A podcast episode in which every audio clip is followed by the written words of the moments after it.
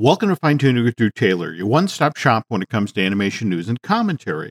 I'm Drew's co host, entertainment writer Jim Hill, and he and I are recording this show on Friday, December 10th, 2021. So, Drew, uh, another crazy week out in LA? or Another crazy week. Jim, you know me. I am crazed, and this is a totally crazy time of year Mhm, as uh, awards uh, are getting underway. And, um, you know, I just filed my Critics' Choice ballot. I'm, I'm writing articles for the Wrap magazine mhm, that'll be mhm. coming out in the next issue. Um, so, yeah, I'm just running around, Jim. So it's nice to just ch- hang out and get to chat with you for a little bit. Well, we, we, we can't hang out all that long. Nancy and I actually have to head out shortly. We are going down to New Jersey. So Nancy can attend No Lie Christmas Con. Have, have you heard of this? This is a Not until you walked into my life, Jim. So Well- please tell the people. okay. It is a three day long celebration of all things Hallmark holiday film related. That's being uh, held in the the New Jersey Convention Center in Edison, New Jersey. While Nancy's doing that, I'm going to be across the river in Manhattan. I'm headed to the Met to catch the inspiring Walt Disney, the animation of French decorative art exhibit, which opened just today, you know, at the Fifth Avenue facility. This is the Met's first ever exhibition exploring the work of Walt Disney, and it's a celebration of hand drawn animation.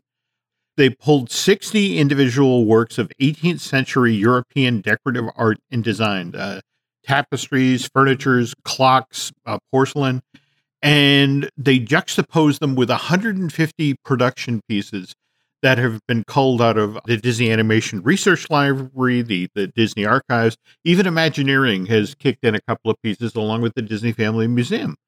And by the way, Drew, we are supposed to be interviewing the, the gentleman, Wolf Burchard, who curated the exhibit on an upcoming fine tuning. And as promised, I will get you a copy of the catalog. So, Yes, it'll be like I'm there. I've got to go out to the Bauer Museum. Did you see there's a new Disney exhibit out there about Disney's crown jewels? no. That's all about the ornamentation of your favorite Disney princesses and live action and animation, and even includes the Heart of the Ocean from Titanic. Because if we'll recall, Oh, That is a no! Fox co-production. Yeah, Holy exactly. cow. so yeah, I'll have to make it out there soon to check that out. That's intriguing because they had that Imagineering exhibit. I know I missed it. I think it's in Atlanta or something right now. well, I think it's across the street from Elvis's place. that's in, right. That's right. Yeah, in the event center for Graceland. And that was, I was trying to convince Nancy, you know, we should drive down to the Disney Live event and, and you know, just eh, slide on over and check out the Imagineering thing. But when I was chatting with the folks at the archive, they weren't willing to discuss where that exhibit was going after the Graceland Exhibition Center, but it is going to continue to travel. So I wonder if that's the, the case with the Crown Jewels thing at the, the Bower. But I'm wow. sure. Yeah, it looks really slick, but just opened this week, so I'll try to try to get over there soon. Well, cool, cool, cool. Okay. So we should get to the news. And as always, the news portion of this week's fine tuning is brought to you by Storybook Destinations, trusted travel partner of the Jimmy Media Podcast Network. For a worry free travel experience, please book online at storybookdestinations.com. Drew, let's start with uh, some television related news. The Sure. s- season two of Centaur World started on Netflix earlier this week, Tuesday, December 7th. They dropped eight episodes rather than 10. The first season of Centaur World, which debuted on Netflix back in July of this year, had 10 episodes. And when this show, which is created by Megan Nicole Dong, was initially greenlit and announced back in July of 2019, it was with the understanding that it would be two seasons of, of 10 episodes each. And, you know, with the pandemic, we've seen this happen. Didn't What If, the, the, the Marvel series, was supposed to deliver 10, but because of issues related to the pandemic, they can only deliver nine for season one of that show, right? Yeah, I think that extra episode is going into the second season, but I Hmm. I don't know if that's 100% confirmed. But obviously we know a second season is coming. Yep. And we've also talked about how they order these batches of episodes too. When they announce there's a second season, there Mm-hmm. it's usually already been produced and is sitting somewhere. I mean, that's it exactly. That here are the pile of episodes, and you decide what season one, what season two.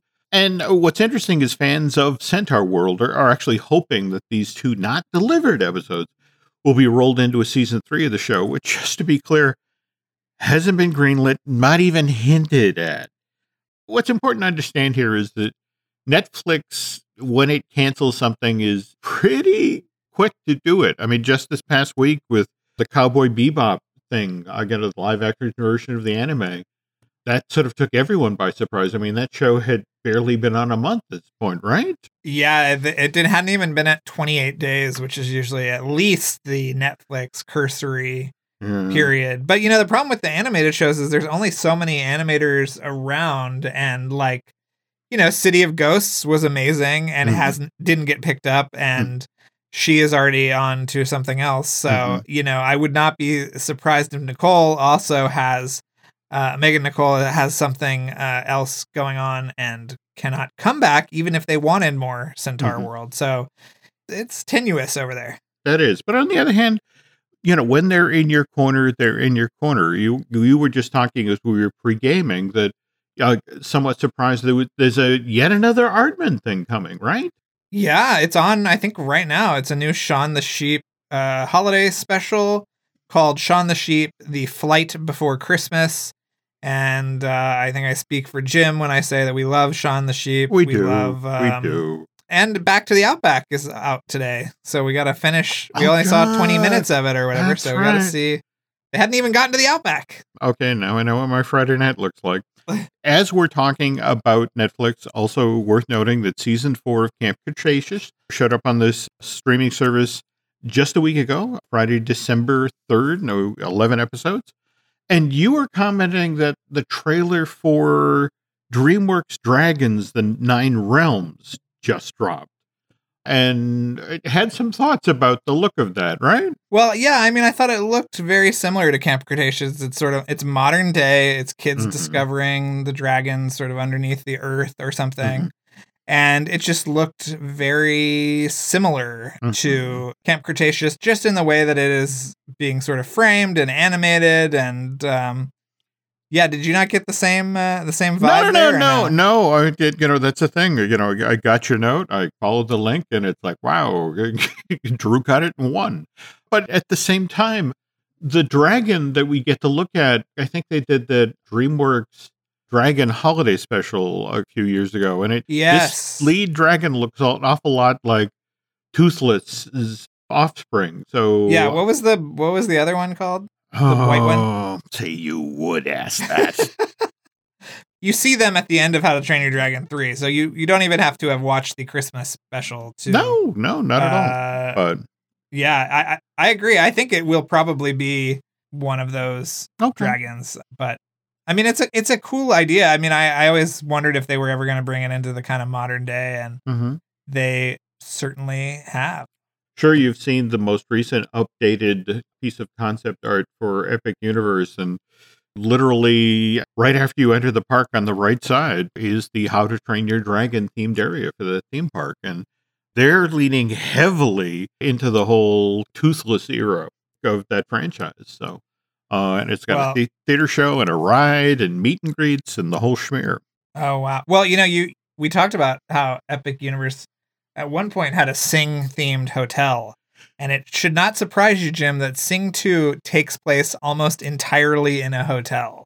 Ooh, So I would I would say watch that with an eye towards Epic Universe. Um, Hmm. yeah. Okay, I I will. You know, in fact, just today I got an an invite. I guess that they're they're starting to do the press screenings next week. I know they they had done the earlier audience come to this screening, so you know we can get conversations going about Sing Two.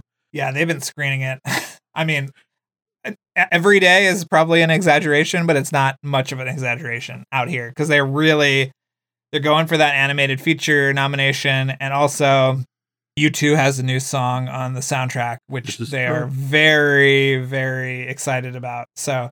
If you want to read my uh, interview with Garth Jennings, who directed it, and I also have a, a piece in the uh, late January uh, issue of the Wrap magazine that's all about how they created Bono's big musical number in the movie. So keep an eye out for that, Jim. I I'll. I'll I send you will. links whenever they go up. Cool, cool. All right. Speaking of things headed into theaters, we had our trailer for Sonic the Hedgehog 2 dropped early this week during the Games Awards. What was your take on on this one? I mean, face it, we we get Tails, we get Knuckles, and we also get Jim Carrey going full bore as as the villain from the game. I mean, just the most '90s Jim Carrey has been in quite a while. I feel like, um, no, absolutely, yeah, that we're back in the mask country. Yes, we really are. So yeah, it looked fine. I mean, I don't know. Those movies are not for us, Jim. They are for very young people who need to be entertained for an hour and a half and i hope i hope this does the job. But i mean the animation looks beautiful. I think i sent you a note about who i think dneg and mpc are the two uh, most responsible for the animation and i think that it looks great.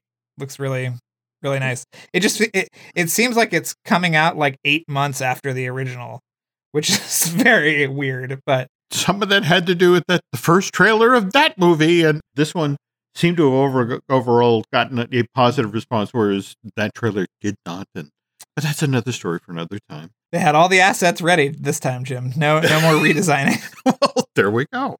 That's coming out April eighth of two thousand twenty-two. We also just this week got word about Disney's new animated feature for 2022 for the, the Thanksgiving weekend. Strange World. And, you know, we got a piece of concept art and we got kind of a description of the film. Uh, the Strange World centers on the legendary Clades of a family of explorers whose differences threaten to topple their latest and most crucial mission. On D- Instagram, Disney Animation teased that Strange Worlds journeys into a deep into an uncharted and treacherous land where fantastical creatures await. Does this sound familiar to you at all, Jim? It's like a movie from, I would say, roughly 20 years ago. All right. Directed by Don Hall, who did Big Hero 6 and Raya and the Last Dragon. And Winnie the Pooh, our favorite traditional animated movie. Yeah. He says this movie is a, a, nod to pulp magazines, popular fiction from the first half of the 20th century.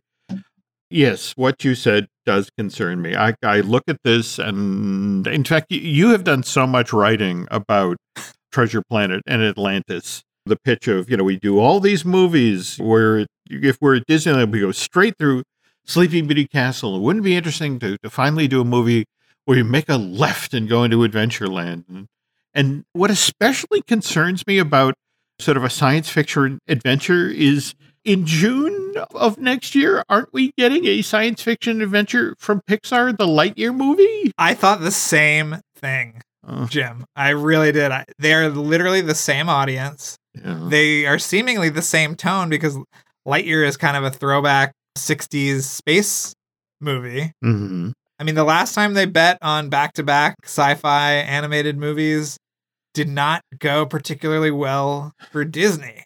Mm. But hey, we got the girls from uh, Turning Red coming soon, Jim, and I think we're both very excited about that we, one. We are. We are.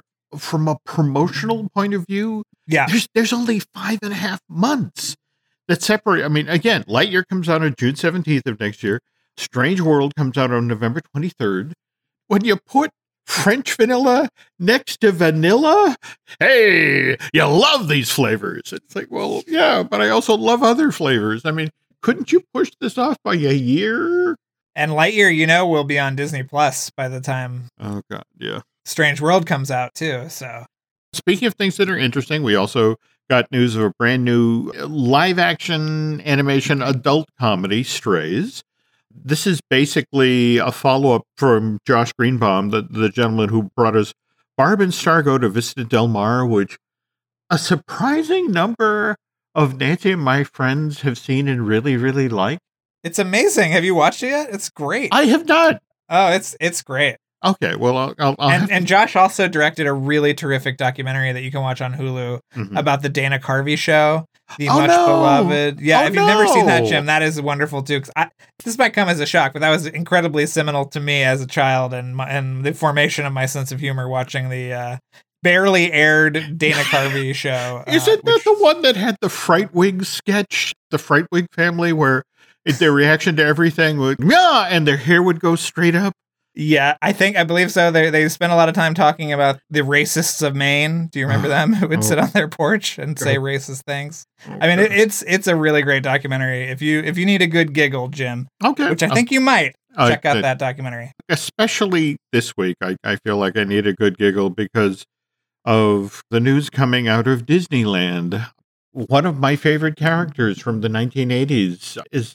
Do we call this a wardrobe malfunction? We'll talk about it later. But the thing about strays that I'm worried about, and I told you this earlier, is that I wonder if it's going to eat into that potential of Genndy's, uh, uh, what was it called? Fixed for Sony Pictures Oh, Animation.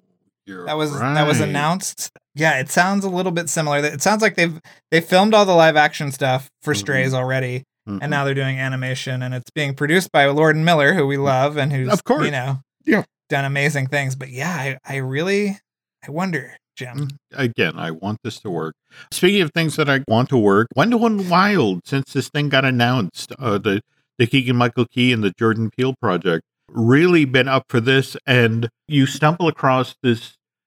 Well, it's not really a trailer. It's more of it's a dedicated website. Yeah, it, I don't know what the marketing strategy is for this. We've seen we've seen a previous clip with Wendell and Wild, Mhm. and now we have one that's showing us. I think her name is Kat, who's like a Mhm. demon hunting Mhm. teenage girl. Yep. And we just see a few seconds of her, but the design is so striking. The animation is gorgeous. Mhm. Um, yeah, I cannot wait to see. I mean, the fact that we're getting a Henry Selick stop motion movie Oh. and a Guillermo del Toro stop motion movie in the same year, that's that's pretty exciting. I agree, Uh, folks. You have to go check this out. It's Cats Boombox and Cats with a K, and that's all one word. dot com. And it seriously, if you go there, there's a boombox sitting at the top of a staircase that, that is playing music. And And the, it's always new new music too. but again, this Henry Selick film will be coming out on Netflix next year, 2022. And, and speaking of next year, Mickey's Toontown will be closing in March of, of 2022 for a refresh of reimagining. And one element of that debuted this week, and that's not going to please Roger Rabbit fans, but we'll talk about that more in a moment. Hey, it's Kaley Cuoco for Priceline. Ready to go to your happy place for a happy price? Well, why didn't you say so? Just download the Priceline app right now and save up to 60% on hotels. So, whether it's Cousin Kevin's Kazoo concert in Kansas City, go Kevin, or Becky's Bachelorette Bash in Bermuda, you never have to miss a trip ever again. So, download the Priceline app today. Your savings are waiting. Go to your happy place for a happy price. Go to your happy price, Priceline. Do we mention at the top of the show that you've seen the new Matrix, but you can't talk about it, right? Correct, correct. I am I am forbidden from talking Okay. about it, but I will talk about it next week. I'm sure. Um, Okay. I've seen everything, Jim, except for Spider Man, which I'm seeing on Monday. So Okay. yeah. Cool. And what did you uh, think, by the way, of, of the Ghostbusters Afterlife? I mean, Alice absolutely loved it.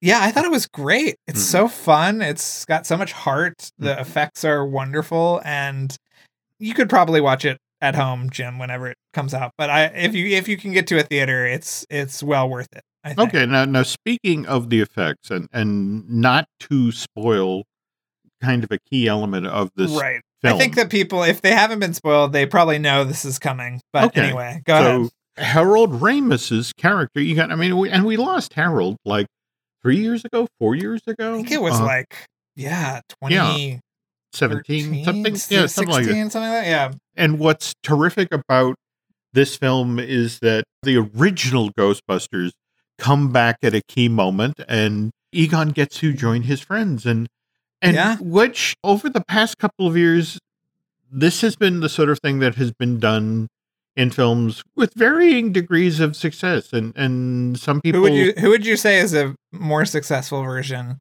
than a, than Oh. others? We got Tarkin. Tarkin came back. Peter back. Cushing, yeah, Yeah. I that was worthwhile. I mean, for me, I track them all the way back to remember that Fred Astaire ad where the Yep. family allowed them to reuse the footage of, of Fred dancing, but he was with a vacuum cleaner. I thought you were going to bring up the Humphrey Bogart Tales from the Crypt episode Uh, that was directed by Robert Zemeckis. Yeah. Um, yeah. back in the day. Do you remember that one? Uh, and and what was the Schwarzenegger, the infamous oh Last Action Hero, where you know I mean it's only for like a tenth of a second, but they do bring Bogart. There's that moment where the the, you know, the police chief is partnering up people, yes. you know, and you get the animated cat and you get Humphrey Bogart from the, the, the Big Sleep. So this is hard to do, but you just wrote a wonderful piece for the Wrap about how they approach this, how they approach bringing Harold Ramis back for yeah, it- uh, it's really fascinating. Um, Mhm. and it took a lot of work to bring him back. But the guy that worked on it did Sean Young in Blade Runner 2047 or 2049, which I think is also one of the better, mhm. you know, recreations. So yeah, Uh, if you're interested, go check that out. It's really, really interesting. Everybody's perspective on it and Mhm. how they accomplished that. One question in this conversation how often do the term subsurface scattering come up Well, you know, what's interesting is they actually, so the kind of ghostly effect was an afterthought. They actually created a version of Harold from 1984, put him Oh. into footage from Ghostbusters, and Mhm. people could not tell the difference. wow So all the glowing stuff and all Mm-hmm. of that was was an afterthought. They had to get Harold down completely Mhm. and yeah, it's a it's pretty amazing what they what they did. So Uh, check that out. I've been a Harold Ramis fan since his, you know, the, the the SCTV days back when he was Moe Green up in Melonville. You know, oh, oh, that was a great show. And well, all right, now I got to go take a look at this. Okay, so anyway, uh, getting to that Disneyland news, Drew. Yes. Back in November, we we learned that there was an ambitious new reimagining of Mickey's Toontown going to debut in, in 2023 and, and, and supposedly tied to the launch of uh, the West Coast version of Mickey and Minnie's Runaway Railway. And here's from the, the announcement on the Disney Parks blog. Building on the legacy of Mickey's Toontown, Imagineers are working to create some all new experiences so families and young children can have more opportunities to play together inside of Disneyland Park. The beloved Mickey's Toontown will transform into a vibrant symphony of sights, sounds, and sensations, focusing on today's families with young children. Mickey's Toontown will feature new play experiences as well as open, grassy play spaces where everyone can unplug. The land will feature landscaping for both spontaneous family play and parental relaxation. So, and then, you know, Josh D'Amaro, the, the head of Disney Parks, steps in. In fact, he announced this last month at IAAPA at the Attractions Expo. But he, again, he, he goes on to say the newly reimagined Mickey's Toontown will be a welcoming place for families and younger guests can connect and play together in fun new ways. So, again, we've got young children and we've got Younger younger guests. younger guests. And God, the dreaming tree. Did you you hear about they're building a, a dreaming tree as part of this expansion of Mickey's Toontown? Which No. do you know about the dreaming tree in Marceline? No. You know, Oh my God! I- You know, Marceline again, the birthplace of Walt Disney. Or, excuse me, not, the birthplace. The, you know, the, the, the this child- family, yeah. yeah, again, so many people claim chunks of Walt's life.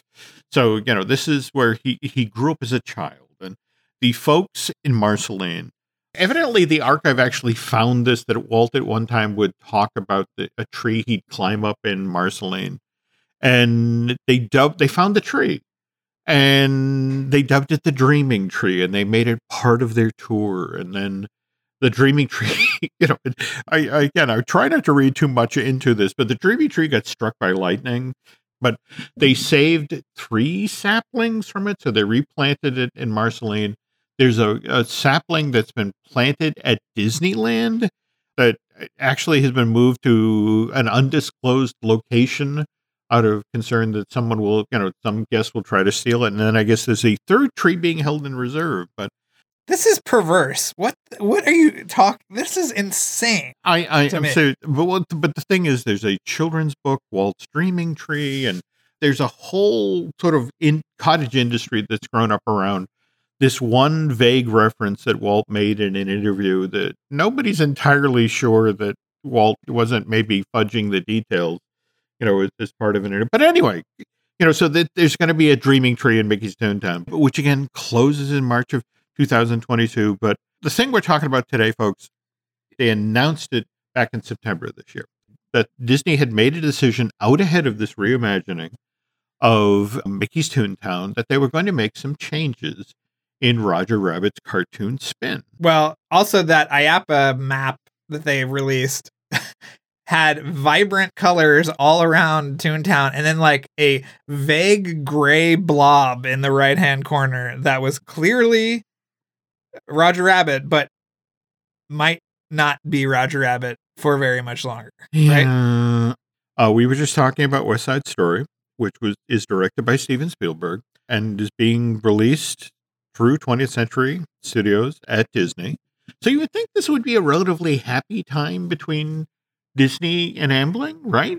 In fact, uh, weren't you just mentioning, was it this week that a brand new 4K deluxe version of Who Framed Roger Rabbit just came out? Yes. Yeah.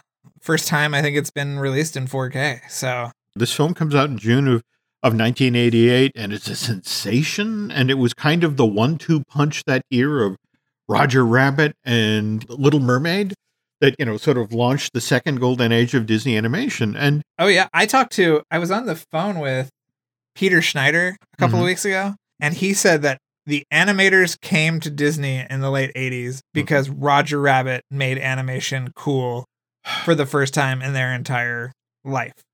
So I don't think that the importance of Roger Rabbit Mhm. in the grand scheme of Disney animation cannot be overstated. I mean, it was just huge. It was like a bomb uh, that went off. I mean, And speaking of bombs, the bombshell in that movie was Jessica. I mean, Yeah. that scene at the Ink and Paint Club where she's on stage and that's Amy Irving singing for Jessica and the speaking voice by Kathleen Turner. Between the way the character interacted with Eddie and the other people in the club and what about that shimmer effect that ILM did? no, ab- absolutely. You know, but ooh, amazing to look at, and but but a very Tex Avery female. I mean, it, it clearly inspired by cartoons like Red Hot Riding Hood and that sort of thing. Because it's a huge success, it eventually makes its way into the park. You know, we, we get our Roger Rabbit cartoon spin ride in January of '94. In fact, Mickey's Toontown had opened the previous year, uh, January 24th, 1993. And the story I've always been told was that Roger Rabbit was ready. I mean, it Yep. was com- completed, and but the decision was made to the effect of mothball the attraction for a full year, so they they would have something to for locals to come back and see in year two. And you know, we got the Tokyo version of Roger Rabbit's uh, Cartoon Spin opened with that park's version of Mickey's Toontown in April of '96, and for years this attraction has run. And you know, and it's like, has anybody complained? Because this is the thing the the notion of now suddenly. At least according to the announcement in September of this year, that Jessica evidently decided she wanted to have a career. She's going to become a private detective and break up a crime ring that's operating in Toontown. So, wasn't the original inciting event of the whole ride? You know, Jessica had been thrown in the trunk of the car by the weasels, and Roger had to go rescue her. And they pulled her out of the trunk, you know, a month or so ago, and now they have her posing with the weasels, but she's now in Dick Tracy's outfit Well, did you did did you not flash to another instance when Jessica was replaced by Dick Tracy? And I'm speaking, of course, Jim, of our favorite nighttime entertainment district, Pleasure Island. Oh yes, Jessica. Jessica's, I think it was called Jessica's Warehouse, and it's Yeah. it literally sold lingerie. It did. Like It did. Yes. Yes, right? And uh, like like how far have we moved from them being okay with a lingerie Hmm. store with a giant Jessica Rabbit on the roof? Like on the Las Vegas Strip, the cowpoke whose arm moved, Jessica's leg lifted up and down, and it, it, Yes. yeah, a wonderful kinetic, beautiful to look at. But you were saying it's just kind of intriguing the message that's being sent here. That we'll, we'll talk about why Jessica is is now quote unquote powerful. Well, I mean, she's empowered and because they're dressing her like a man, which I think is just really weird. Like she can't she can't be sexy and empowered. It's got to be one or the other. hmm And I just think that's a super weird message to send. And I think the execution of how they're rolling her out. I mean, the first time they put they took her out of the ride, Mm. they had not announced anything. People just went on it and she was gone. And I don't know if you saw the really poor like newspaper that they put up in the queue that sort of explains that she's decided to fight crime. It's like, but that was what Roger and Eddie were doing that. I, I don't understand why she has to do it too. Or is that the only thing that she could do in Toontown? Or I guess it's maybe the only thing that fits with the story of Roger Rabbit's cartoon spin. Yeah, I don't I think it's pretty unreasonable and, and totally unnecessary. You tell me. It's not like Disney hasn't done this before. I mean, think about it. Roger Rabbit comes out in June of 88. In September of 89, we get that wonderful Pixar short, Knick Knack, where we have the snowman who's trapped in the Welcome from Nome snow globe, who looks across the way and there's the beautiful bosomy mermaid from Welcome to Atlantis, I want to say. And and the whole short is about him trying to oh no, wait a minute, that she's I'm, I'm blowing the gag because it's like the, there's the Welcome to Miami girl who's wearing the bikini and and you know Right. r- rather large chested and and that's the whole gi- gimmick of the the thing is that he's trying to get there, get out of his snow globe and get to the the Welcome to Miami. But what ends up happening is that in 2003, Disney makes the decision that they need a short to be paired with Finding Nemo when it goes out into theaters. So Pixar decides Knick Knack never got the theatrical release the attention it deserved. Wasn't it made for a theme park or something? Wasn't it in 3D? I want to say yes, it was done in 3D, but it was it actually it debuted at SIGGRAPH. In, in fact, this was when SIGGRAPH used to be held in Boston. And I remember I was living in Boston at the time, and it was just the roars that came up from all the horny nerds about you know how genuinely funny this this short was, and and look boobs.